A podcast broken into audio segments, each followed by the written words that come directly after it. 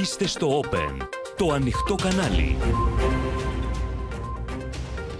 Κυρίες και κύριοι, καλησπέρα σας. Είμαι η Ευαντονοπούλου και ελάτε να δούμε μαζί τα νέα της ημέρας στο κεντρικό δελτίο ειδήσεων του Open που αρχίζει αμέσως τώρα.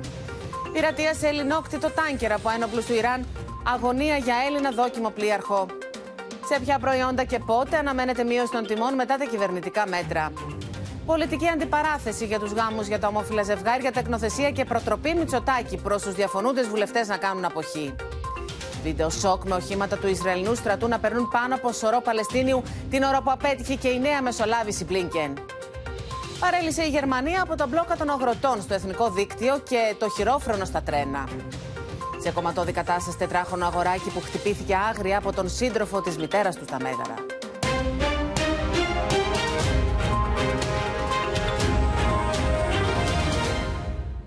Επιφυλακτικοί εμφανίζονται οι καταναλωτές για την απόδοση των μέτρων κατά της ακρίβειας που ανακοίνωσε η κυβέρνηση μετά τα στοιχεία της Επιτροπής Ανταγωνισμού για τις τιμές φωτιάς στο βρεφικό γάλα. Το μεγάλο αγκάθι είναι τώρα τα είδη πρώτης ανάγκης, όπου στόχος είναι να πέσουν οι τιμές σε 1.500 κωδικούς τουλάχιστον. Την ώρα που είναι αποκαρδιωτικά τα στοιχεία έρευνας του Ινστιτούτου Λιανεμπορίου Καταναλωτικών Αγαθών, που αποδεικνύουν πως οι Έλληνες πληρώνουν χρυσάφι σειρά προϊόντων, την ώρα που οι μισθοί τους είναι από τους χαμηλότερους στην Ευρώπη. Διστακτικοί εμφανίζονται οι καταναλωτές για το αν θα πέσουν τελικά οι τιμές στα ράφια των σούπερ μάρκετ μετά τις ανακοινώσεις της κυβέρνησης με τέσσερα νέα μέτρα για να καταπολεμήσει την ακρίβεια. Είναι απλά για να λέμε ότι γίνεται κάτι. Εγώ πιστεύω ότι δεν γίνονται ουσιαστικά μέτρα. Τα πράγματα έχουν πάει πάρα πολύ ψηλά.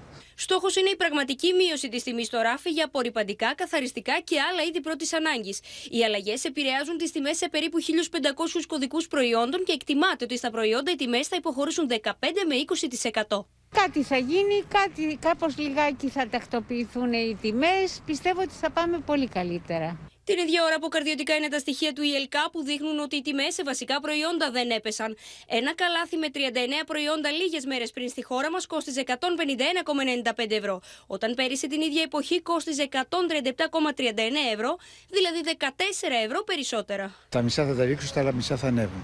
Είμαστε διμελή οικογένεια και δίνουμε 200 ευρώ. Στην Ελλάδα πληρώνουμε ακριβότερα το καλάθι του σούπερ μάρκετ από άλλες ευρωπαϊκές χώρες, έχοντας όμως χαμηλότερες ετήσιε αποδοχές.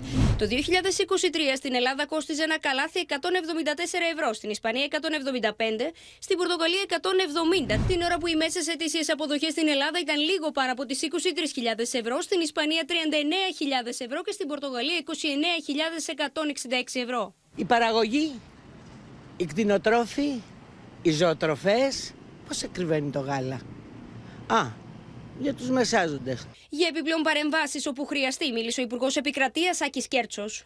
Έχουν γίνει πάρα πολλές παρεμβάσεις για να αντιμετωπίσουμε και την ε, αθέμητη ή αδικαιολόγητη κερδοφορία. Όπου παρατηρούνται τέτοια φαινόμενα, επιβάλλεται πρόστιμο. Πρόκειται για κοροϊδία χωρίς πλαφόν η κυβέρνηση αρνείται να κάνει διατίμηση και να μηδενίσει το ΦΠΑ σε είδη όπως το βρεφικό γάλα που οι Έλληνες πολίτες πληρώνουν τρεις φορές απάνω σε σχέση με άλλες χώρες της Ευρώπης. Η κυβέρνησή του δεν έχει κάνει απολύτως τίποτα προς τις μεγάλες πολυεθνικές που ξαναμίλησε χθες για να σταματήσει αυτό το ράλι ακρίβειας Τις επόμενες ημέρες αναμένεται ο Υπουργός Ανάπτυξης να καταθέσει στη Βουλή, όπως προανήγγειλε βεβαιώσεις προστήμων της Δημαία, που στο σύνολό τους έχουν αγγίξει τα 3,4 εκατομμύρια ευρώ.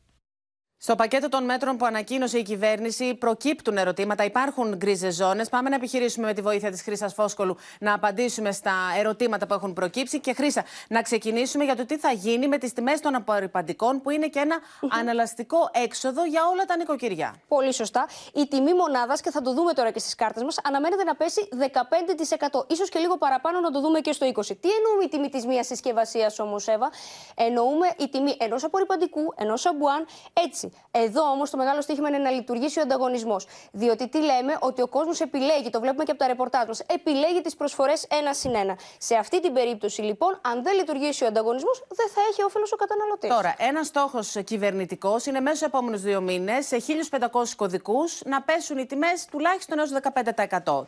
Αυτό λένε οι πληροφορίες μας, ότι αναμένεται να πέσουν οι τιμές. Βέβαια, ε, Εύα, περιμένουμε να το δούμε σε 40 με 50 ημέρες. Μην το ξεχνάμε αυτό. Ναι, και αυτό είναι ένα ζήτημα βέβαια που έχει προκαλέσει και αντιδράσεις. Και πάμε να δούμε τι θα γίνει με φρούτα, λαχανικά και νοπά κρέατα. Εδώ μιλάμε για τις net prices, όπως ακούσαμε και από κυβερνητικά χείλη, γιατί τα νέα μέτρα φέρνουν διαφάνεια στις τιμές από το χωράφι στο ράφι. Δηλαδή από τον παραγωγό, όπου είναι το αρχικό στάδιο, μέχρι και το τελευταίο, όπου είναι ο καταναλωτής. Βέβαια όμως εδώ μην ξεχνάς ότι παίζει ρόλο και ένα ακόμα.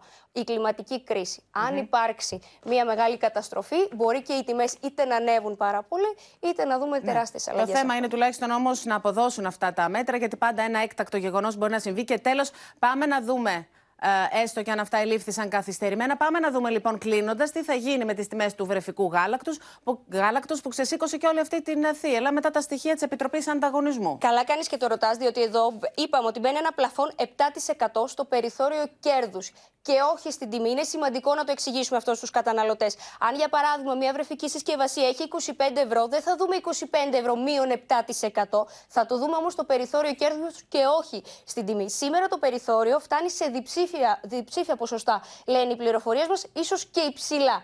Υπήρξε βέβαια τις προηγούμενες ημέρες αντίδραση από την αντιπολίτευση γιατί δεν μπαίνει διατίμηση. Η απάντηση ήρθε από τα χείλη του Πρωθυπουργού, όπου είπε ότι μπορεί αυτό να οδηγήσει σε ελλείψεις. Οι πληροφορίες μας, τέλος να σου πω, μας μιλούν για κέρδη πάνω από 35 εκατομμύρια ευρώ σε αυτές τις εταιρείες, που φαίνεται ότι είναι 10 με 12 εταιρείες. Ναι. Μένει να δούμε τι μειώσεις. Το σίγουρο είναι πάντως πως η ελληνική οικογένεια, την ώρα που μιλάμε και για ζήτημα υπογεννητικότητας, πληρώνει πανάκριβο το βρεφικό γάλα. Από εκεί ξεκίνησαν όλα για να δούμε πώς θα αποδώσουν τα μέτρα. Βεβαίως, μέσα στου επόμενους δύο μήνες. Ευχαριστούμε πολύ, Χρυσά Φόσκολου.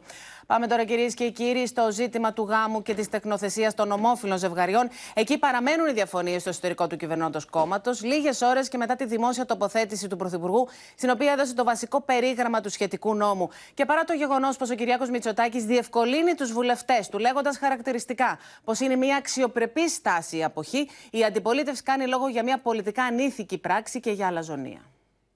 Αυτό το οποίο θα νομοθετήσουμε είναι την ισότητα στον, στον γάμο. Δεν πάμε δηλαδή να ανακαλύψουμε την πυρίτιδα, ούτε να κάνουμε κάτι το οποίο ξεφεύγει από αυτό το οποίο συμβαίνει σε πολλές ε, ευρωπαϊκές χώρες. Το πλαίσιο της νομοθετικής ρύθμισης που σχεδιάζει η κυβέρνηση για το γάμο και την τεκνοθεσία έδωσε χτες τη συνέντευξή του στην ΕΡΤ και τον Γιώργο Κουβαρά, ο Πρωθυπουργός, υποστηρίζοντας ότι στο επίκεντρο του νομοσχεδίου βρίσκονται τα δικαιώματα των παιδιών. Γνωρίζοντας τις αντιρρήσεις της γαλάζιας παράταξης, ο Κυριάκος Μητσοτάκης ξεκαθάρισε ότι δεν θα βάλει θέμα κομματικής πειθαρχίας για τους βουλευτές, δείχνοντάς τους στο δρόμο της αποχή. Είναι θέμα συνείδησης.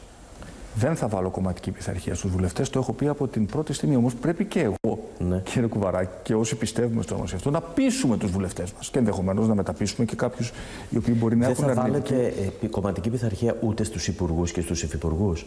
Βουλευτές ψηφίζουν, όχι υπουργοί λοιπόν, και με τη βουλευτική τους ιδιότητα προσέρχονται σε αυτή την ψηφοφορία. Όμως, προφανώς, όταν κάποιος είναι υπουργός, ε, υπάρχει μεγαλύτερη δέσμευση. Η αποχή είναι μια αξιοπρεπή στάση που μπορεί κάποιος να εκφράσει ε, την διαφωνία του, δηλαδή να μην, να μην υπερψηφίσει, χωρίς να δημιουργήσει και, και πρόβλημα στην κυβερνητική πλειοψηφία.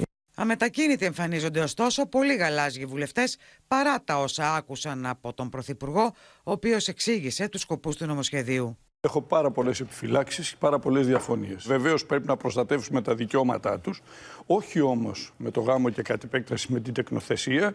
Νομίζω ότι μπορεί να βελτιωθεί το σύμφωνο συμβίωσης. Είμαι αντίθετος στη βασική πρόβλεψη του νόμου, δηλαδή στην ισότητα στο γάμο.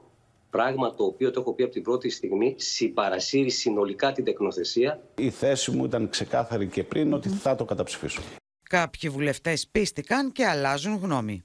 Φυσικά η παρέμβαση του Πρωθυπουργού χθες ξεδιάλυνε οποιασδήποτε αμφιβολίες υπήρχαν σχετικά με τη φύση της δικής μας παρεμβάσεως. Η αποστροφή του Πρωθυπουργού ότι θα είναι αξιοπρεπή η στάση των διαφωνούντων εάν απέχουν από την ψηφοφορία προκάλεσε τα πειρά της αντιπολίτευσης, η οποία κάνει λόγο για αντιθεσμική συμπεριφορά. Διαμορφώνεται ένα πρωτοφανές πολιτικό προηγούμενο. Εχθές το βράδυ ο κ. Μητσοτάκης είπε στους υπουργούς του και στους βουλευτές του μπορείτε να πάτε βολτούλα την ώρα της ψηφοφορίας. Δεν ξέρω αν είναι συμβατή η θέση του Υπουργού με την υπερψήφιση του νομοσχεδίου. Ο κύριος Μητσοτάκης θεωρεί ότι οι βουλευτές της αντιπολίτευσης έχουν υποχρέωση να κάνουν τα ρεπό των βουλευτών του, εγκαλώντας μας μάλιστα με αλαζονία όταν του επιθυμίζουμε το αυτονόητο, ότι εκείνος κυβερνά. Είναι πολιτική απαταιωνιά. Και τι βγαίνει και λέει εχθές, Καταρχάς, σας δίνει ρεπό την ημέρα που θα ψηφίζετε το νομοσχέδιο αυτό, εσείς έχετε ρεπό. Είναι πολύ οξία η κριτική της αντιπολίτευσης μετά και τη χθεσινή ε, συνέντευξη του Πρωθυπουργού για το συγκεκριμένο θέμα. Ο Χρήστος Τσιγουρής είναι κοντά μας για να μας πει τι στάση θα κρατήσει ο ΣΥΡΙΖΑ. Και Σοφία Φασουλάκη, ξεκινάμε από σένα, διότι ένα θέμα το οποίο παραμένει θολό ακόμα είναι τι θα γίνει με τους υπουργούς που θα καταψηφίσουν ή δεν θα πάνε στη συγκεκριμένη ψηφοφορία. Ναι, ο Πρωθυπουργός δεν έχει ανοίξει ακόμα τα χαρτιά του Εύα για αυτό το θέμα. Είδες και χθες έμεινε στο ότι είναι θεσμική υποχρέωση των Υπουργών να ψηφίσουν. Αυτό επανέλαβε σήμερα και ο Παύλος Μαρινάκης. Αυτό που καταλαβαίνουμε είναι ότι και ο Κυριάκος Μητσοτάκης δεν θέλει τούτη την ώρα να δημιουργήσει ένα εσωκομματικό πρόβλημα στην Νέα Δημοκρατία. Ίσως γι' αυτό ε, δεν προχώρησε και χθες περαιτέρω ε, τη συζήτηση για το τι πρόκειται να κάνει με τους υπουργούς. Πάντως καταλαβαίνεις ότι εάν κάποιος υπουργός επιλέξει να καταψηφίσει αντί της εποχής, τότε είναι πολύ δύσκολο να Πάντως δεν είναι κανονική συζήτηση. Άλλο τι θα κάνουν οι βουλευτές. Δεν είναι κανονική συζήτηση ε, να λέμε ότι για ένα τόσο κομβικό νομοσχέδιο, για ένα νομοσχέδιο που θα είναι πραγματικά μία ατομή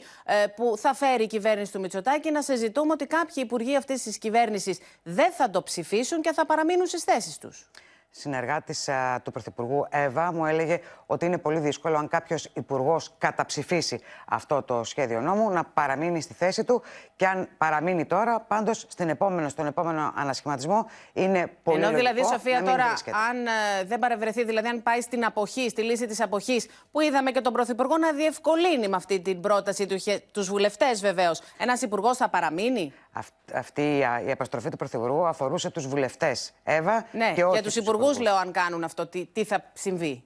Ε, σε αυτό το σημείο ακόμα τα χαρτιά, ξαναλέω, δεν έχουν ανοιχτεί. Όμως, συνεργάτης του Πρωθυπουργού μου έλεγε ότι είναι πολύ δύσκολο αν κάποιος καταψηφίσει τελικά να παραμείνει είτε σε αυτή την κυβέρνηση ή να χρησιμοποιηθεί στην επόμενη. Λοιπόν, Παρ' όλα αυτά, ναι. εκτιμάται, Εύα, ότι ε, θα είναι περισσότεροι αυτοί που θα πιστούν και μιλώ κυρίως για τους βουλευτές, ίσως και για κάποιους υφυπουργούς. Μην ξεχνάς ότι ξεκινά και ένα διήμερο μασάζ από τον κύριο Σκέρτσο και τον uh, κύριο Μαρινάκη για το θέμα προς τους βουλευτές, με έγγραφο μάλιστα που τους έχει σταλεί. Σε ευχαριστούμε, Σοφία Φασουλάκη, και πάμε να δούμε τι πληροφορίες έχεις Χρήστο Τσιγουρή για τις ζυμώσεις και τις διεργασίε που γίνονται στο ιστορικό του ΣΥΡΙΖΑ για την τελική στάση. Νομίζω ότι η τελική στάση θα είναι η υπερψήφιση του νομοσχεδίου. Όλα δείχνουν ότι ο ΣΥΡΙΖΑ θα υπερψηφίσει το νομοσχέδιο, καθώς όπως και χτες είπαμε, ε, την ατζέντα σε αυτό το κομμάτι των ατομικών ελευθεριών και των δικαιωμάτων την έχει πάρα πολύ ψηλά. Μάλιστα, για τις 25 του μηνός ετοιμάζουν μια ειδική εκδήλωση για την ισότητα και τα δικαιώματα με ομιλητή τον Στέφανο Κασελάκη και μια σειρά από άλλα στελέχη και ειδικούς. Ωστόσο, Μιλώντας με κορυφαία στελέχη του ΣΥΡΙΖΑ, αντιλαμβάνεται κανείς ότι η κριτική προς την κυβέρνηση και ειδικά προς τον Πρωθυπουργό είναι πάρα πολύ αιχμηρή. Χαρακτηρίζουν πρωτοφανές το γεγονός ότι ο Πρωθυπουργός από τη μια δεν βάζει κομματική πειθαρχία σε ένα κρίσιμο νομοσχέδιο, εμβληματικό για τα δικά του στελέχη, τους προτρέπει ουσιαστικά να πάνε βόλτα την ώρα που θα γίνεται η ψηφοφορία, χαρακτηρίζοντας αξιοπρεπή αυτή τη στάση και την ίδια ώρα απαιτεί κομματική πειθαρχία και συνέπεια στις πολιτικές θέσεις από τους βουλευτές της αντιπολίτευσης. Μάλιστα, υποστηρίζουν ότι ως πολιτική πρακτική ε, μπορεί να αποτελέσει ένα πολύ κακό και για μια σειρά από άλλα νομοσχέδια σε ό,τι έχει να κάνει με τη στάση των βουλευτών. Λοιπόν, αυτό είναι ένα θέμα που έχει προκαλέσει πράγματι αντιδράσεις, δηλαδή η προτροπή του α, Πρωθυπουργού στους βουλευτές ε, να μην παραστούν στην ψηφοφορία για το συγκεκριμένο νομοσχέδιο. Σε ευχαριστούμε πολύ, Χρήστο Τσιγουρή. Πάμε να δούμε συνολικά την κριτική που ασκείται για αυτούς τους κυβερνητικούς χειρισμού και από τα υπόλοιπα κόμματα της αντιπολίτευσης. Ο κύριος Μητσοτάκης επιβεβαιώθηκε ότι δεν έβαλε φραγμό σε αυτό που α, ισχύει σήμερα και κατά τη γνώμη μας θα γενικευτεί, δηλαδή η εμπορευματοποίηση και της τεκνοθεσίας, αλλά και η εμπορευματοποίηση της ιατρικής που βοηθούμενης αναπαραγωγής. Δηλαδή, είναι πραγματική κατάντια ο Πρωθυπουργός να δέχεται να απέχουν οι βουλευτές του για να περάσει ένα νομοθέτημα το οποίο είναι τερατούργημα για την ελληνική κοινωνία. Εμείς θα το διαγράψουμε όταν κυβερνήσουμε θα φέρει ένα κουτσουρωμένο νομοσχέδιο το οποίο θα έχει διακρίσεις. Θα έχει διακρίσεις και γι' αυτό το λόγο είναι σίγουρο ότι θα υπάρξει ξανά τιμωρία της Ελλάδας στα ευρωπαϊκά δικαστήρια. Εμείς θεωρούμε ότι το βήμα πρέπει να γίνει ολόκληρο. Δεν μπορεί να υπάρχουν πολίτες δύο κατηγοριών και αυτό θα παλέψουμε μέχρι τελευταία στιγμή μέσα στο Κοινοβούλιο και με τη στάση μας και με την ψήφο μας. Είναι οκ, δηλαδή στην κοινοβουλευτική σας ομάδα κάποιοι να μην είστε πολύ άνετοι με τα δικαιώματα κάποιων ανθρώπων. Έχω να πω στον κύριο Μητσοτάκη ότι αυτό δεν είναι φιλελευθερισμός. Ούτε είναι νεοτερισμός. Αυτό είναι ό,τι πιο παλαιοκομματικό, αντιδραστικό, συντηρητικό και είναι και κοροϊδία. Πληροφορούμε τον Πρωθυπουργό ότι ακόμη και αν βρει περισσότερους από 150 προδότες τη συνείδηση του ελληνικού λαού, η νίκη θα αγωνίζεται έως ότου ακυρώσει όλα τα νομοθετικά έσχη. Τώρα, απάντηση στους ισχυρισμούς του στενού συνεργάτη του Πρόεδρου του ΣΥΡΙΖΑ, Μανώλη Καπνισάκη, πως ο Κυριάκος Μητσοτάκης είχε προτείνει θέση υπουργού στον Στέφανο Κασελάκη πριν τις εκλογές του 19, έδωσε χθες ο Πρωθυπουργός, διέψευσε τους συγκεκριμένους ισχυρισμούς και μάλιστα έκανε λόγο για αστείωτητες. Η απάντηση αυτή προκάλεσε την αντίδραση του Πασόκ. Έγινε μια μεγάλη συζήτηση το τελευταίο διάστημα ότι μπορεί να υπήρξε κάποια δική σας πρόταση προς τον κύριο Κασελάκη να γίνει υπουργός το 19. Έχει κάποια βάση αυτή η συζήτηση; Έγινε ποτέ καμία επαφή, καμία. Ε... Θα αστείευε το φαίνεται. Λέω αυτό που διάβασα. Ε. Δεν μπορώ να πω κάτι παραπάνω. Ο κύριος Μητσοτάκης νομίζω ότι αντιλαμβάνεται ότι βρίσκεται σε μια χώρα λοτοφάγων. Μια χώρα η οποία δεν έχει μνήμη. Θέλω να του θυμίσω ότι ο ίδιος ο κύριος Μητσοτάκης πριν από μερικούς μήνες είχε καταθέσει πρόταση στον κύριο Αποστολάκη να γίνει υπουργός. Ο κύριος Αποστολάκης είναι στενός συνεργάτης του κύριου Κασελάκη σήμερα και βουλευτής του ΣΥΡΙΖΑ.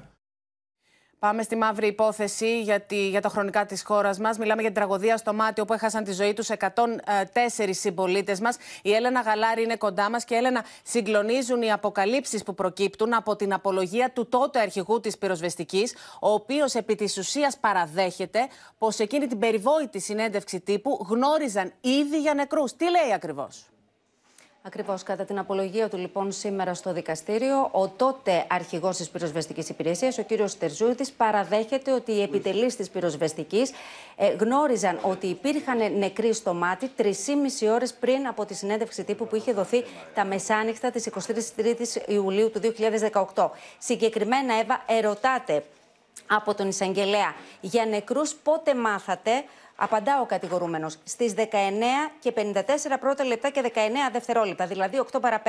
Ανακοινώθηκε ο πρώτος νεκρός. Εισαγγελέα στη συνέντευξη τύπου που δώσατε εκείνο το βράδυ, ξέρατε για νεκρούς. Απαντά ο κατηγορούμενος, ναι, ξέραμε για κάποιους νεκρούς. Έλενα, εδώ να διευκρινίσουμε και να θυμίσουμε για ποια συνέντευξη τύπου μιλάμε. Βλέπουμε και τις σχετικές εικόνες. Ναι, μιλάμε για την σύσκεψη που είχε γίνει στο Συντονιστικό Κέντρο της Πυροσβεστικής Υπηρεσίας το βράδυ, τα μεσάνυχτα της 23ης Ιουλίου και συγκεκριμένα στις 12 παρά 20 ήταν σε απευθεία σύνδεση. Τότε παρακολουθούσε το Πανελλήνιο ε, με πολύ μεγάλη αγωνία, γιατί ε, γνωρίζαμε πως υπήρχαν άνθρωποι εγκλωβισμένοι έως τότε. Δεν γνωρίζαμε για νεκρούς.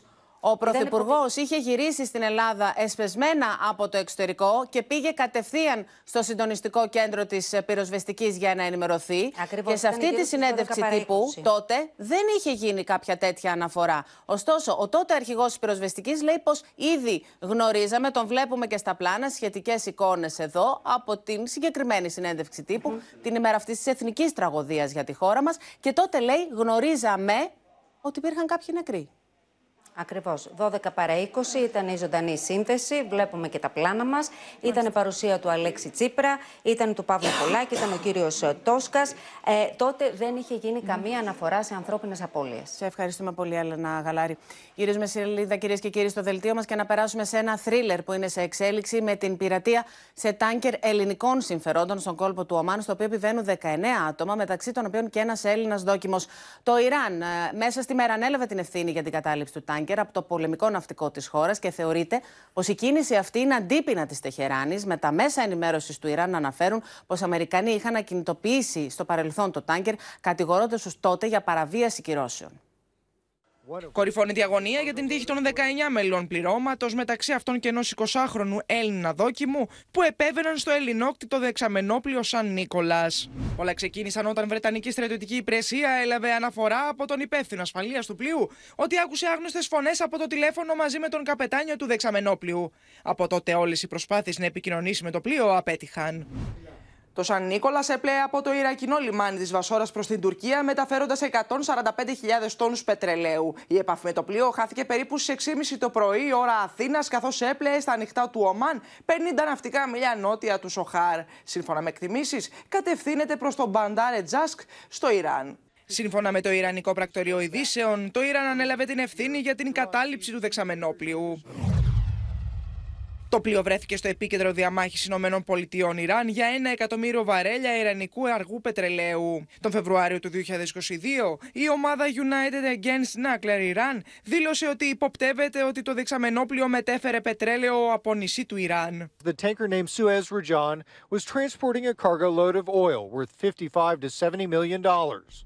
But due to sanctions on Iranian oil, the U.S. intercepted the shipment and is now confiscating the oil. Ακολουθεί η κατάρρευση της πυρηνικής συμφωνία του Ιράν. Στα ύδατα γύρω από το στενό του Ορμούζ έγιναν κατασχέσεις πλοίων ως αντίπεινα από το Ιράν για τα ιρανικά φορτία πετρελαίου που κατασχέθηκαν με απόφαση του Αμερικανικού Υπουργείου Δικαιοσύνης. Είναι ένα σημείο ένα, ε, στη, θα, στη θαλάσσια περιοχή όλου του κόρπου του Ορμούζ που ουσιαστικά ελέγχουν αποκλειστικά οι φρουροί της Επανάστασης και από όπου διέρχεται τουλάχιστον το 1 πέμπτο του παγκόσμιου εμπορικού στόλου σε πετρέλαιο. Με όλα αυτά τα οποία τουλάχιστον γνωρίζουμε μέχρι τώρα σε σχέση με το ιστορικό, ε, πιστεύω ότι μπορεί να είναι και αντίπεινα. Τον Μάιο του 2022, οι Ιρανοί φρουροί της Ισλαμικής Επανάστασης κατέλαβαν δύο ελληνόκτα πλοία, ενώ τον Ιούλιο του 2023 το πλοίο Richmond Voyager ελληνικής ιδιοκτησίας, αλλά αναβλωμένο από την Αμερικανική Σευρών, δέχτηκε πυροβολισμούς από πλοίο του Ιρανικού πολεμικού ναυτικού κατά τη διάρκεια προσπάθειας για κατάληψη. Η διαχείριστρια εταιρεία έχει ενεργοποιήσει σχέδιο έκτακτης ανάγκης, ενώ καταβάλλεται κάθε δυνατή προσπάθεια για την αποκατάσταση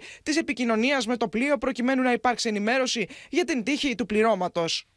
Και είδαμε ότι το Ιράν ανέλαβε την ευθύνη για αυτήν την ε, πειρατεία του ελληνόκτητου πλοίου ε, στο κόλπο του Ομάν, ε, την ώρα που συνεχίζει να εξοπλίζει τους αντάρτες Χούθη, ενώ στο πεδίο των μαχών φαίνεται πως οι Ισραηλοί φαίνεται να προβαίνουν σε ομότητες, ενώ το γύρο του κόσμου κάνουν βίντεο από τη Δυτική Όχθη αλλά και από τη λωρίδα της Γάζας με εικόνες που σοκάρουν.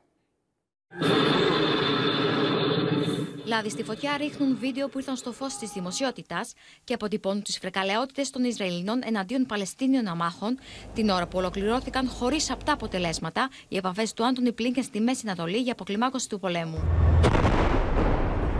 Κάμερα ασφαλείας καταγράφει τη στιγμή που το θερακισμένο όχημα των Ισραηλινών δυνάμεων περνάει πάνω από τις ερώνε Παλαιστίνιου, που μόλις είχε πέσει νεκρός από Ισραηλινά πυρά ελεύθερου σκοπευτής στην Τουρκαρέμ της Δυτικής Όχθης. Δευτέρολεπτα αργότερα, ένα άλλο όχημα εμφανίζεται να οδηγεί πάνω από το άψυχο σώμα του ίδιου άνδρα, αλλά και πάνω από ένα δεύτερο Παλαιστίνιο, ο οποίος κοίταται επίσης νεκρός στο δόστρωμα. Σε άλλο σημείο της Δυτικής Όχθης, στην Μπέιτριμα, οι Ισραηλινοί στρατιώτες πυροβολούν και σκοτώνουν εμψυχρό ένα 17χρονο Παλαιστίνιο, ενώ τραυματίζουν και άλλους δύο.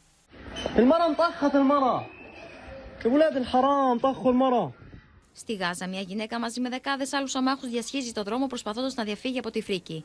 Κρατάει από το χέρι τον ανέλικο γιο της όταν ακούγονται πυροβολισμοί. Την επόμενη στιγμή πέφτει νεκρή από τα πυρά του Ισραηλινού στρατού. Στη λωρίδα της Γάζας, οι μάχες δεν έχουν τέλος με το νότιο τμήμα να γίνεται εκ νέου στόχος επίθεσης. Ισραηλίνα μαχητικά σφυροκοπούν αδιάκοπα τη Χάν Γιουνίς, που έχει γίνει το επίκεντρο των εχθροπραξιών Χαμάς Ισραήλ. Αραβικά μέσα ενημέρωσης μεταδίδουν πως 7 άνθρωποι σκοτώθηκαν και 25 τραυματίστηκαν, ανάμεσά τους γυναίκες και παιδιά. Israel has no intention of permanently occupying Gaza or displacing its civilian population. Οι Ισραηλινοί βομβαρδισμοί συνεχίζονται και στο κέντρο του Παλαιστινιακού θύλακα στην Τέιρα Αλμπαλάχ. Τουλάχιστον 40 άμαχοι χάνουν τη ζωή τους σε επίθεση κοντά στο νοσοκομείο Αλάξα. What was their crime? Tell me, were they carrying weapons? Την ίδια ώρα, ενώπιον του Διεθνούς Δικαστηρίου της Χάγης, το Ισραήλ καλείται να απαντήσει στις κατηγορίες για γενοκτονία στη Γάζα. Έχουμε ήδη συνδεθεί με τις Βρυξέλλες και την Μαρία Αρώνη. Μαρία, να μας δώσεις το περίγραμμα από την πρώτη μέρα της ακρόασης στη Χάγη σχετικά με τις κατηγορίες κατά του Ισραήλ για γενοκτονία των Παλαιστινίων. Ναι, Εύα, ολοκληρώθηκε σήμερα στη Χάγη η πρώτη από τις δύο ημέρες ακρόασης που αφιερώνει το Διεθνές Δικαστήριο στην καταγγελία που υπέβαλε η Νότια Αφρική κατά του Ισραήλ για έγκλημα γενοκτονίας στη Γάζα. Σήμερα η Νότια Αφρική εξήγησε ενώπιον του δικαστηρίου γιατί κατηγορεί το Ισραήλ για γενοκτονία, με το Ισραήλ από την πλευρά του να αποκαλεί τους δικηγόρους της Νότιας Αφρικής εκπροσώπους της Χαμάς στο δικαστήριο. Αύριο είναι η δεύτερη μέρα της ακρόασης, όπου θα απαντήσουν οι εκπρόσωποι εκπρόσωποι του Ισραήλ και να πούμε ότι έξω από το δικαστήριο είχε συγκεντρωθεί πλήθος ε, Ισραηλινών από τη μία πλευρά και από την άλλη διαδηλωτές υπέρ των Παλαιστινίων, ανάμεσά τους ισχυρές αστυνομικές δυνάμεις.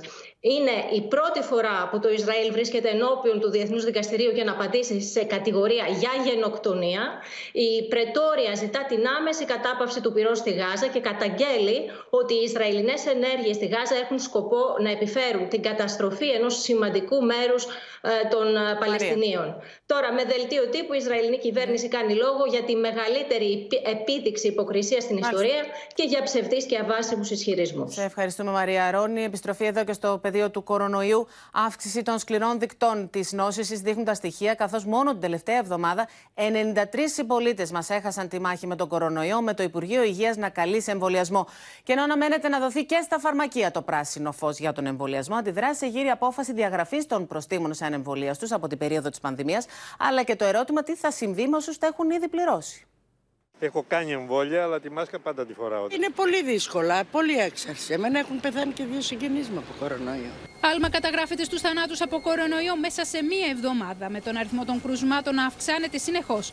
Σύμφωνα με την έκθεση του ΕΟΔΗ, οι θάνατοι ασθενών με COVID ανέβηκαν σε 93 από 57 τις τελευταίες 7 ημέρες και αυξήθηκαν οι διασωληνωμένοι ασθενείς από 70 στους 78, ενώ οι εισαγωγές στα νοσοκομεία έχουν αυξηθεί 15% μέσα σε ένα μήνα.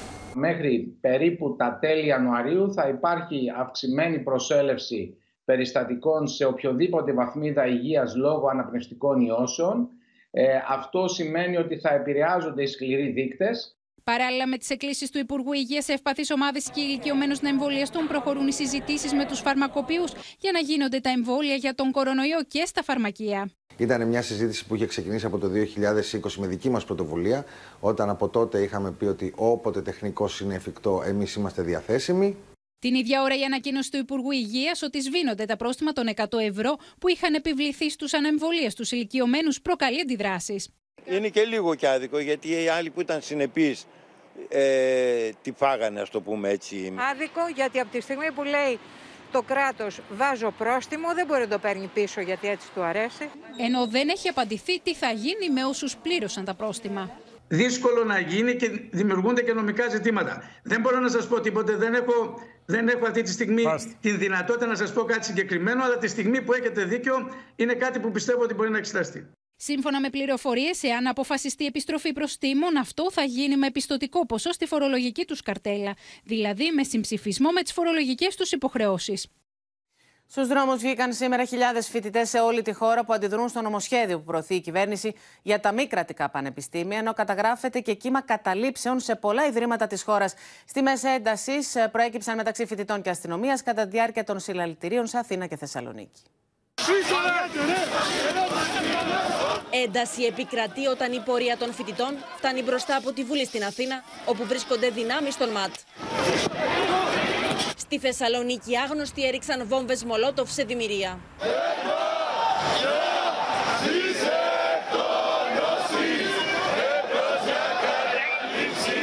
Συλλαλητήρια ενάντια στην ίδρυση μη κρατικών πανεπιστημίων έγιναν σε Αθήνα, Θεσσαλονίκη και σε όλες τις μεγάλες πόλεις.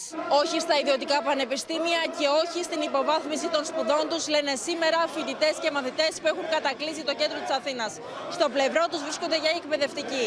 Είναι αντίθετοι με το νέο νομοσχέδιο για τα μη κρατικά πανεπιστήμια που προωθεί η κυβέρνηση. Μιλάνε για, για ιδιωτικά πανεπιστήμια, για επερχόμενο νομοσχέδιο που θα ιδρύει ιδιωτικά πανεπιστήμια. Το, ε, αυτό το πράγμα είναι αντισυνταγματικό γιατί υπάρχει το άρθρο 16 στο Σύνταγμα που σου λέει ότι η τριτοβάθμια είναι αποκλειστικά δημόσια και δωρεάν και αυτό πάνε να το άρουνε. Όλοι όσοι βρισκόμαστε εδώ πέρα δεν θέλουμε ιδιωτικά πανεπιστήμια, δεν θέλουμε να πληρώνουμε για να σπουδάζουμε, δεν θέλουμε να βγαίνουμε άνεργοι μετά από το πανεπιστήμιο. Μέλη φοιτητικών συλλόγων πραγματοποίησαν πορεία και στους κεντρικούς δρόμους της Θεσσαλονίκης. Εγώ είμαι υπέρ των ιδιωτικών πανεπιστήμιων, πιστεύω. Θεωρώ ότι μπορεί να είναι και θετικό. Η επικείμενη νομοθετική πρωτοβουλία της κυβέρνησης για μη κρατικά πανεπιστήμια διχάζει και τους ακαδημαϊκούς. Ο νομοθέτης οφείλει να διασφαλίσει μέσω της Εθνικής Αρχής για την Ανώτατη Εκπαίδευση την αποτελεσματική εποπτεία όλων των κρατικών και μη κρατικών ιδρυμάτων ώστε όλα να εκπληρώνουν τα ίδια αυστηρά και διεθνή ευρωπαϊκά πρότυπα. Ε, εγώ δεν βλέπω λόγο γιατί το, πρέπει να υπάρχει κρατικό μονοπόλιο στην ανώτατη εκπαίδευση. Πριν πούμε συγκεκριμένα πράγματα, πρέπει να δούμε πώς η πολιτική ηγεσία θα απαντήσει σε συγκεκριμένα ζητήματα. Όπως για παράδειγμα, ποιος θα είναι ο τρόπος εισαγωγής φοιτητών. Δεύτερο θέμα, ποιος θα είναι ο τρόπος στελέχωσης αυτών των ε, ιδρυμάτων. Σε κατάληψη τελούν πανεπιστημιακές σχολές, με τους φοιτητές να διαμηνύουν ότι θα κλιμακώσουν τις κινητοποίησεις τους.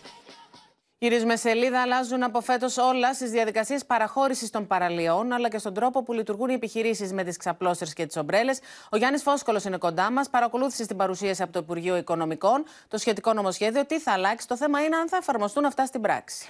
Ε, η μεγάλη αλλαγή που έρχεται, Εύα, είναι ότι πλέον οι παραλίες θα δίδονται με ηλεκτρονικούς πληστηριασμούς κεντρικά από την κτηματική υπηρεσία του Δημοσίου και όχι από τους Δήμους. Κάτι που δηλαδή... ίσχυε μέχρι και έτσι, σήμερα. Μέχρι και σήμερα. Αφαιρείται δηλαδή από τους Δήμους η δυνατότητα να κάνουν παραχωρήσεις και να δίνουν τις παραλίες. Πλέον θα γίνονται με ηλεκτρονικούς πληστηριασμούς. Όλες οι παραλίες θα δίνονται με ηλεκτρονικούς πληστηριασμούς από την κτηματική εταιρεία του Δημοσίου. Εδώ βλέπουμε και την σχετική κάρτα. Φέτος πρέπει να σου πω, ειδικά οι ηλεκτρονικοί πληστηριασμοί για φέτος το καλοκαίρι θα γίνουν μέχρι 15 Μαου. Ενώ από του χρόνου θα γίνονται μέχρι τέλος Μαρτίου. Θα υπάρχει ένα κατώτατο μίστομα για κάθε παραλία, κάτι σαν αντικειμενική τιμή, ας πούμε, πώς έχουμε για τα σπίτια. Και πάνω πάνω εκεί θα γίνεται ο πληστηριασμός. Θα υπάρχουν επίσης οι λεγόμενες απάτητες παραλίες. Δηλαδή παραλίες στις οποίες δεν θα υπάρχει καμία δραστηριότητα. Είναι περιοχές Natura. Θα προσδιοριστούν, θα βγει σχετική λίστα από τα Υπουργεία Περιβάλλοντος και Οικονομικών. Γιατί θυμόμαστε μια παραλία Natura, ε, στην οποία υπήρχε όχι μόνο beach bar στη Μύκονο, αλλά η ολόκληρη ε, καστροπολιτεία. Θα υπάρχουν λοιπόν οι απάτητες παραλίες. Τώρα, στις παραλίες που θα επιτρέπεται η εκμετάλλευση, εκεί θα υπάρχει συγκεκριμένο ποσοστό κάλυψης που θα προβλέπει πλέον ο νόμος. Θα είναι 30% στις περιοχές Natura που θα επιτρέπεται η εκμετάλλευση, θα είναι 50% σε κάθε παραλία. Δεν θα μπορεί να καλύπτεται πάνω από το 50% της παραλίας και κάθε επιχείρηση. Για να μένει και χώρος για τους ανθρώπους που θα μπορούν να θέλουν να πάνε να απλώσουν τη πετσέτα τους και τη δική τους ομπρέλα. Μετά το κίνημα της πετσέτας που ε, γιγαντώθηκε πέρσι. Έτσι, μην το ξεχνάμε και αυτό. Και κάθε επιχείρηση θα μπορεί να καλύπτει έως το 60% της έκτασης που της δίνεται. Θα είναι υποχρεωμένη δηλαδή να αφήνει ένα κομμάτι ελεύθερο για όλους όσοι θέλουν να έρθουν να βάλουν την πετσέτα τους ναι. και να κάνουν το μπάνιο τους. Θα έχουν υποχρεώσεις πλέον οι επιχειρηματίες. Συγκεκριμένες. Δηλαδή θα πρέπει να έχουν ντους, θα πρέπει να έχουν τουαλέτες, να βαγοσώστη η παραλία θα πρέπει να έχει σε συνεννόηση και με τους Δήμους και να δίνουν και τη δυνατότητα σε Αλλιώς άτομα με αναπηρία. Αλλιώς δεν θα μπορεί να πάρει την άδεια αν δεν έχει ντους. Καθόλου καν. Οι έλεγχοι θα γίνονται Όχι, και σε με περίπτωση που λειτουργήσει προφανώς θα υπάρχει και πρόβλημα για πρόστιμο. Φυσικά θα, οι έλεγχοι θα γίνονται με drones και με drones αλλά και με μεικτά κλιμάκια που θα πηγαίνουν και θα ελέγχουν και σε περίπτωση που διαπιστωθούν αυθαιρεσίες, είτε εσύ πηγαίνεις και καταλαμβάνεις την παραλία χωρίς άδεια, είτε επεκτείνεσαι χωρίς να υπάρχει συγκεκριμένη άδεια. Είτε απαγορεύεις τον οποιοδήποτε θέλει να περάσει Έτσι, ελεύθερα. Μπράβο. Θα υπάρχουν τσουχτερά πρόστιμα και λουκέτα. Για να δούμε αν θα εφαρμοστούν στην πράξη όλα αυτά. Γιάννη Φόσκολε, σε ευχαριστούμε πολύ. Τώρα, η πάταξη των φαινομένων βίας στους αθλητικούς χώρους είναι ο στόχος του νέου νομοσχεδίου που τέθηκε σήμερα σε δημόσια διαβούλευση ως την ερχόμενη Παρασκευή. Ο νόμος προβλέπει την τομοθέτηση καμερών υψηλής ευκρίνειας στα γήπεδα, αλλά και ηλεκτρονικό εισιτήριο εισόδου μέσω του gov.gr. Ωστόσο, το πλαίσιο για τη συμμόρφωση όλων των εμπλεκόμενων με τις νέες διατάξεις έως και τις 12 Φεβρουαρίου είναι πλέον ασφικτικό λόγω των καθυστερήσεων. Το σχέδιο νόμου για την αντιμετώπιση της βίας στους αθλητικούς χώρους τέθηκε σε δημόσια ηλεκτρονική διαβούλευση, η οποία θα ολοκληρωθεί το πρωί της ερχόμενης Παρασκευής. Στόχος των νέων διατάξεων είναι η ενίσχυση του υφιστάμενου νομοθετικού πλαισίου για την εξάλληψη των φαινομένων χουλιγκανισμού στα γήπεδα. Η νομοθετική παρέμβαση προβλέπει εγκατάσταση καμερών υψηλής ευκρίνειας που θα καλύπτουν όλους τους χώρους ενός γηπέδου. Οι αθλητικές ανώνυμες εταιρείες επιβαρύνονται με το συνολικό κόστος τοποθέτησης και συντήρησης των συστημάτων εποπτείας. Η αστυνομία θα ελέγχει τις κάμερες δύο ημέρες πριν από κάθε αγώνα και αν διαπιστώσει δυσλειτουργία, η αναμέτρηση θα διεξάγεται χωρίς θεατές.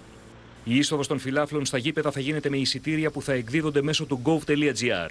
Ο φίλαφλο με επιβεβαιωμένο αριθμό κινητού τηλεφώνου θα καταχωρεί τον αριθμό του εισιτηρίου του στην εφαρμογή και θα λαμβάνει ψηφιακό εισιτήριο στο wallet του gov.gr, το οποίο θα σαρώνει στις θύρες των γηπέδων για να εισέλθει σε αυτές. Η διαβούλευση του νέου νόμου θα διαρκέσει μία εβδομάδα. Θα ακολουθήσει εύλογο χρονικό διάστημα μέχρι να γίνει νόμος του κράτους. Στη συνέχεια θα εξειδικευτεί με υπουργικές αποφάσεις οι οποίες θα πρέπει να εφαρμοστούν από όλες τις επαγγελματικές ομάδες. Το χρονικό διάστημα που έχει θέσει η κυβέρνηση μοιάζει πλέον ασφικτικό και το ενδεχόμενο παράτασης του Λουκέτου πέραν της 12η Φεβρουαρίου είναι στο τραπέζι. Ο Πρωθυπουργός παραβρέθηκε στην κοπή της πρωτοχρονιάτικης πίτας του Υπουργείου Παιδείας, Θρησκευμάτων και Αθλητισμού και έθεσε στις προτεραιότητες της κυβέρνησης την αντιμετώπιση της λεγόμενης αθλητικής βίας.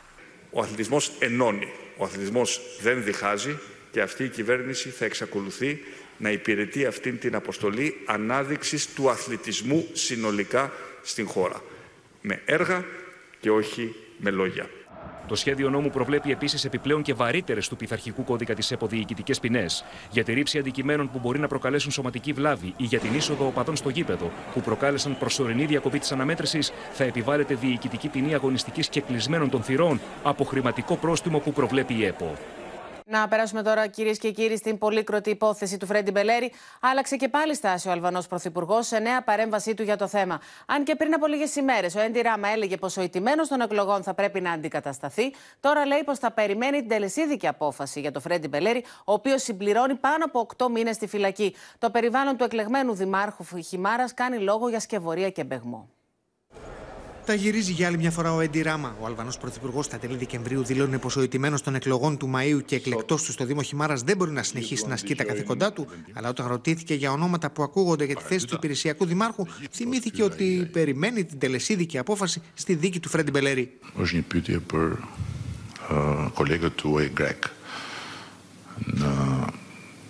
në gazeta, portale, televizione, ose kur djetë pyesni autoritetet greke. Unë së shpyti për mua.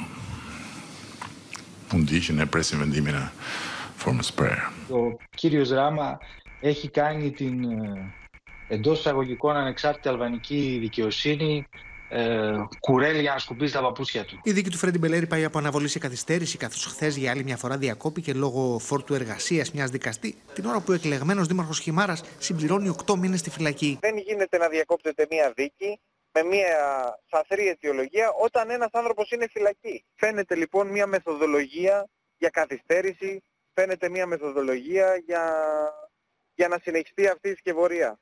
Καταραίει με θόρυβο αυτή η σκευωρία, δεν υπάρχει κατηγορητήριο ή η μόνη κατηγορία που υπάρχει είναι από έναν άνθρωπο ο οποίος πληρώθηκε από την αλβανική αστυνομία με δική του ομολογία, με δική του παραδοχή με το κατηγορητήριο να καταραίει στις προηγούμενες συνεδριάσεις όταν μάρτυρες υπεράσπισης το αποδόμησαν. Στην περίπτωση του κ. Μπελέρη έχουν καταπατηθεί τα πάντα.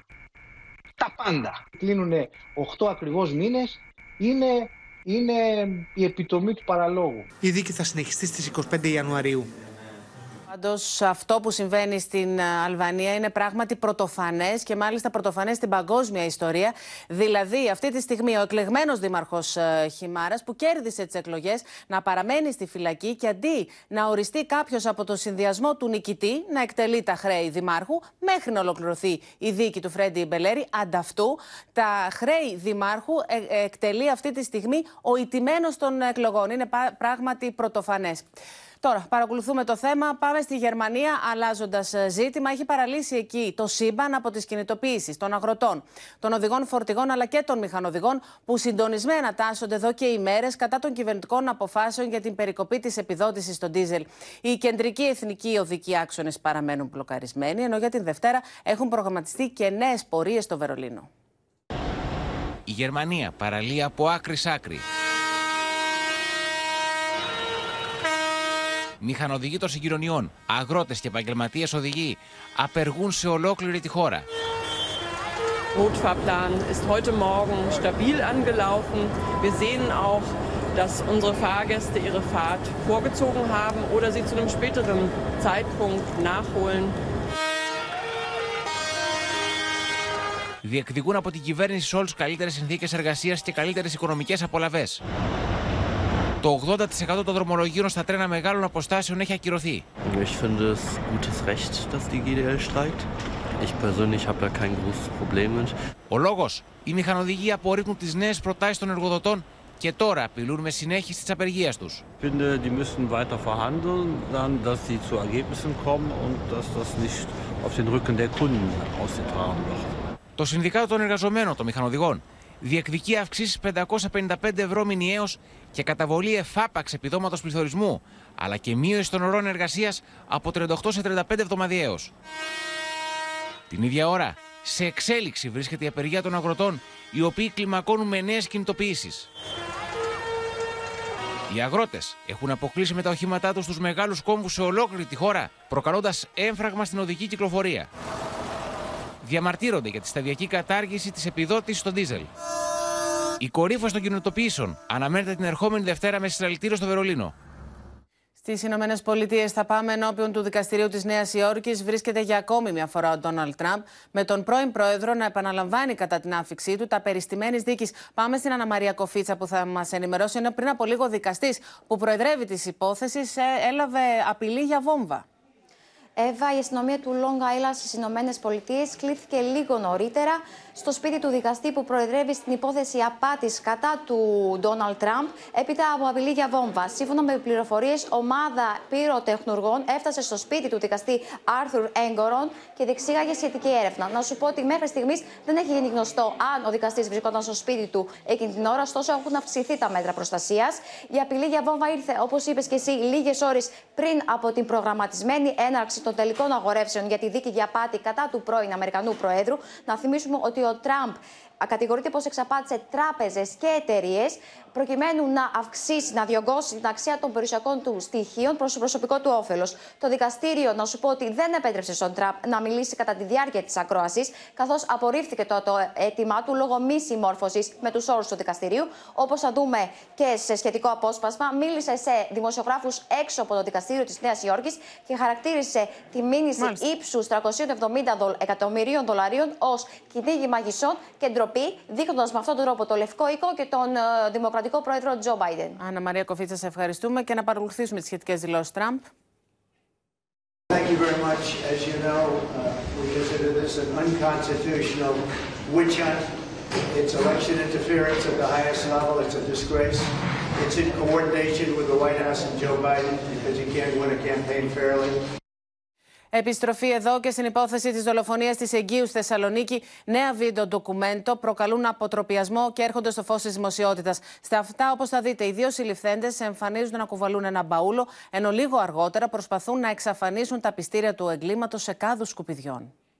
Νέα βίντεο ντοκουμέντο έρχονται στο φως της δημοσιότητας που αποδεικνύουν τη συμμετοχή των δύο κατηγορουμένων στη στιγερή δολοφονία της άτυχης Γεωργίας. Όπως φαίνεται στο βίντεο, λίγα λεπτά πριν από τις δύο τα ξημερώματα της πρωτοχρονιάς, ο σύντροφος Γεωργίας και ο συνεργός του κατεβάζουν στα χέρια από το διαμέρισμα που ζούσαν στην Καλαμαριά τον μπαούλο με το άψυχο σώμα της Γεωργίας. Το βάζουν μέσα στο πόρτο μπαγά του αυτοκινήτου προκειμένου να το μεταφέρουν και να το πετάξουν σε ερημική περιοχή της Χαλκιδικής. Λίγες ώρες αργότερα, όπως φαίνεται σε άλλο οπτικό υλικό από κλειστό κύκλωμα καταστήματος, ρίχνουν σε διάφορους κάδους απορριμμάτων της περιοχής της Καλαμαριάς τα πιστήρια του εγκλήματος.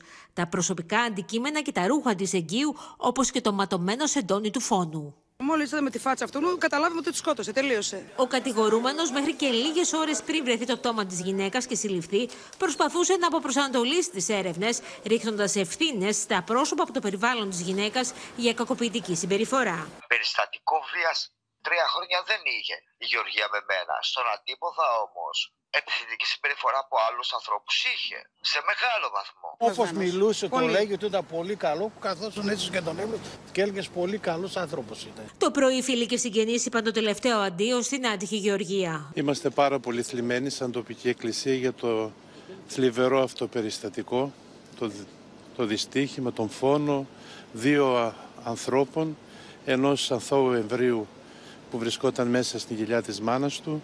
Οι δύο δράστες μέχρι και τώρα δίνουν διαφορετικές εκδοχές για το τι συνέβη το βράδυ της πρωτοχρονιάς και αρνούνται κάθε συμμετοχή στη στιγερή δολοφονία της Εγγύου. Σε εξαιρετικά κρίσιμη κατάσταση νοσηλεύεται στο νοσοκομείο ένα τετράχρονο αγόρι μετά από τον άγριο ξυλοδαρμό που υπέστη από τον σύντροφο της μητέρας του. Η μητέρα του παιδιού περιγράφει πως ο δράστης ξυλοκοπούσε με απίστευτη αγριότητα για πολλωστή φορά το παιδί, ενώ ένα ακόμα παιδί της ίδιας οικογένειας μεταφέρθηκε και αυτό στο νοσοκομείο με σπασμένο χέρι. Άγριους ξυλοδαρμού, ακόμα και βασανιστήρια με καυτές πετσέτες με τις οποίες τύλιγε το τετράχρονο περιέγραψε στους αστυνομικούς η μητέρα του, η οποία χθες για ακόμα μία φορά όταν μπήκε στο σπίτι είδε το σύντροφό της να ξυλοκοπά το παιδί της. Και σήκωσε το παιδί μου 4 χρονών, το σήκωσε ψηλά και το σκάσε κάτω. Και γυρίσανε τα μάτια του και μου βγάζε αφρός από το στόμα. Και έτρεξα και πήγα στη... στα μέγαρα, στις πρώτες βοήθειες. Σύμφωνα με τόσα καταγγέλει η μητέρα και η οικογένειά της, δεν ήταν η πρώτη φορά που ο καταζητούμενος πλέον ξυλοκοπά τόσο τα παιδιά όσο και τη μητέρα τους. Δεν τρώγε ξύλο και από τι μου είπε πάλι ότι λέει άμα δεν σκοτώσω ένα μικρό παιδί από σένα για να μάθει ο άντρας ο άλλος, εγώ δεν θα γίνω καλά. Το πρωί της Πέμπτης, σε χειρουργική επέμβαση στο χέρι, υποβλήθηκε και άλλο παιδί της οικογένειας που ξυλοκοπήθηκε άγρια από τον δράστη. Καλύτερα να το πιάσω παρά να το πιάσω εγώ στα χέρια μου. Αλήθεια σας λέω. Α, το πιάσω εγώ στα χέρια μου, δεν ζήσει. Από ό,τι μας ενημέρωσε από το νοσοκομείο, ε, είχε πάει το παιδί στο κέντρο υγείας Μεγάρων σε πολύ χειρότερη κατάσταση στις προηγούμενες φορές, ε, αρκετές φορές. Μάλιστα, οι συνθήκες διαβίωσης έγιναν και αντικείμενο εισαγγελικής έρευνας όταν το χαμόγελο του παιδιού δέχτηκε ανώνυμη καταγγελία για τα παιδιά της οικογένειας. Διαπιστώσαμε ότι στις 8 του μηνός λάβαμε αναφορά ανώνυμη από πολίτη που μιλούσε για την ε, φρικτή κακοποίηση και παραμέληση των παιδιών της οικογένειας. Ο δράστης αναζητείται από τις αρχές καθώς είναι εξαφανισμένος από τη στιγμή που κλήθηκαν οι αστυνομικοί όταν το παιδί μεταφέρθηκε σε άσχημη κατάσταση στο κέντρο υγείας Μεγάρων. Πάμε τώρα στο θέμα του Βόλου και στην υπόθεση του πατέρα που σκότωσε τον φερόμενο βιαστή της κόρης του. Πάμε λοιπόν στη Μίνα Καραμίτρου. Ο 50χρονο πατέρας Μίνα ετοιμάζει το υπόμνημα που θα καταθέσει στην απολογία του. Τι γνωρίζουμε; Και μάλιστα θα ζητήσει η Εύα να μην σταματήσει η έρευνα εδώ, αλλά να εντοπιστεί και να ανοίξει ο ηλεκτρονικός υπολογιστής του νεκρού. Να ερευνήσουν δηλαδή οι αστυνομικοί αν υπάρχουν και άλλα βίντεο από άλλες γυναίκες μέσα στον ηλεκτρονικό του υπολογιστή. Και το κυριότερο, ποια ήταν η αλληλογραφία του στα social media. Και γιατί το ζητούν αυτό, Γιατί εκτιμούν ότι δεν μπορεί μόνο η 18χρονη σήμερα να έχει πέσει θύμα του, αλλά σίγουρα έχουν πέσει και άλλες γυναίκες, καθώς σύμφωνα με όσα λένε στην περιοχή, δεν είχε και κάποια επαγγελματική δραστηριότητα και μάλιστα το τελευταίο διάστημα, όπως έχει καταγγείλει και, το, και η 18χρονη, τη ζητούσε συνεχώς χρήματα. Την ίδια στιγμή να σας πω ότι θα ζητήσουν να κατασχεθεί και το κινητό του τηλέφωνο, καθώς επίσης και το κινητό τηλέφωνο της 18χρονη και να ερευνηθούν στα εγκληματολογικά εργαστήρια, που έχει βέβαια και τη δυνατότητα να ανακτήσει ακόμα και βίντεο που έχουν σβηστεί. Σε ευχαριστούμε πολύ, Μινά Καραμίτρου. Πάμε τώρα, κυρίες και κύριοι, στην έκτακτη σύσκεψη εν ώψη και της επερχόμενης κακοκαιρίας που έγινε σήμερα το μεσημέρι στο Υπουργείο Κλιματικής Κρίσης και Πολιτικής Προστασίας υπό τον αρμόδιο Υπουργό Βασίλη Κικίλια. Πάμε λοιπόν στον Γιάννη Ιζιάκα για να δούμε τι μέτρα λαμβάνονται. Καταρχάς, να πούμε, Εύα, ότι ο Υπουργός Κλιματικής Κρίσης και Πολιτικής Προστασίας, ο Βασίλης Κικίλιας, έκανε λόγο για μια άσκηση επιχάρτου, καθώς όπως φαίνεται το φαινόμενο δεν θα είναι τόσο πιεστικό όσο περιμέναμε. Πρέπει να πούμε ότι ήταν πράγματι μια ευρεία ε, σύσκεψη συμμετείχαν ανώτητοι εξωματικοί των σωμάτων ασφαλείας, εκπρόσωποι των αυτοκινητοδρόμων, αλλά και νομίζω ότι αυτό είναι το πιο σημαντικό, δήμαρχοι από τους ε, Δήμους της Αττικής, που συνήθως έχουν τα μεγαλύτερα προβλήματα. Μιλάμε για Δήμους των βορείων προαστίων της Αθήνας, της βορειοανατολικής και της βορειοδυτικής ε, Αττικής. Μιλάμε και για Δήμους ε, περι, ε, περιδασικούς. λοιπόν, σε αυτή τη σύσκεψη συζητήθηκαν οι αρμοδιότητες των εμπλεκόμενων φορέων, το πώς θα γίνει ο συντονισμός, αλλά και το ζήτημα των εκχιονιστικών μηχανημάτων. Έχουμε ένα κύμα κακοκαιρίας το οποίο έρχεται το Σαββατοκύριακο, με τους mm -hmm. μετεωρολόγους όμως να φαίνονται πιο αισιόδοξοι. Να ακούσουμε, αφού ευχαριστήσουμε τον Γιάννη Ιζιάκα, τις δηλώσεις του Βασίλη Κικίλια. Φαίνεται τελικά ότι με βάση την πρόγνωση της Εθνικής Μετεωρολογικής Υπηρεσίας και των συνεργατών μας εδώ πέρα επιστημόνων μετεωρολόγων δεν θα είναι τόσο πιεστικό το, το φαινόμενο. Αν και εφόσον έχουμε τέτοια ακραία φαινόμενα στην Αττική, ενδεχομένως θα προχωρήσουμε και σε κλείσιμο σχολείων και δημοσίων υπηρεσίων ιδιωτικών, εκπαιδευτροπής εργασία, τηλεεργασία και προληπτικές απαγορεύσεις μετακίνησης των αυτοκινήτων. Το μητρό το οποίο πλέον πήραμε απαντήσεις από όλες τις εταιρείες, βλέπω ε, πάνω από διψήφιο, τριψήφιο σχεδόν αριθμό μηχανημάτων. Εκτός συνόρων και πάλι και στις Ηνωμένες Πολιτείες που παραμένουν στο έλεος των ακραίων καιρικών φαινομένων με πλημμύρε στα ανατολικά και πυκνές χιονοπτώσεις στα δυτικά. Στην Καλιφόρνια, χιονοστιβάδα σαρώνει χιονοδρομικό κέντρο παρασύροντα τέσσερις ανθρώπους. Ο ένας βρίσκει τραγικό θάνατο. For my, for my team and uh, everyone here. Undergoing an investigation. Uh, we have a lot, lot to learn yet. The bus was like five minutes late. And five minutes earlier, I probably would have been in it. And that's the part that's freaking me out. Το lift είχε ανοίξει μισή ώρα νωρίτερα για πρώτη φορά αυτή τη σεζόν. My phone actually blew up because a lot of people were concerned that I was in that avalanche.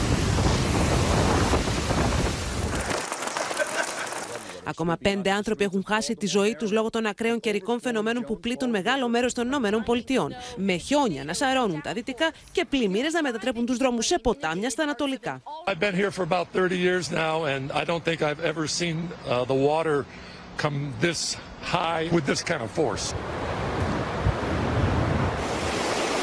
Οι διασώστε στο Νιου Τζέρσι για δεύτερη φορά μέσα σε δύο εβδομάδε προσπαθούν να βοηθήσουν κατοίκου που πλημμύρισαν τα σπίτια του. It's every few months. We were flooded in December here. Tenants had to be evacuated. All right.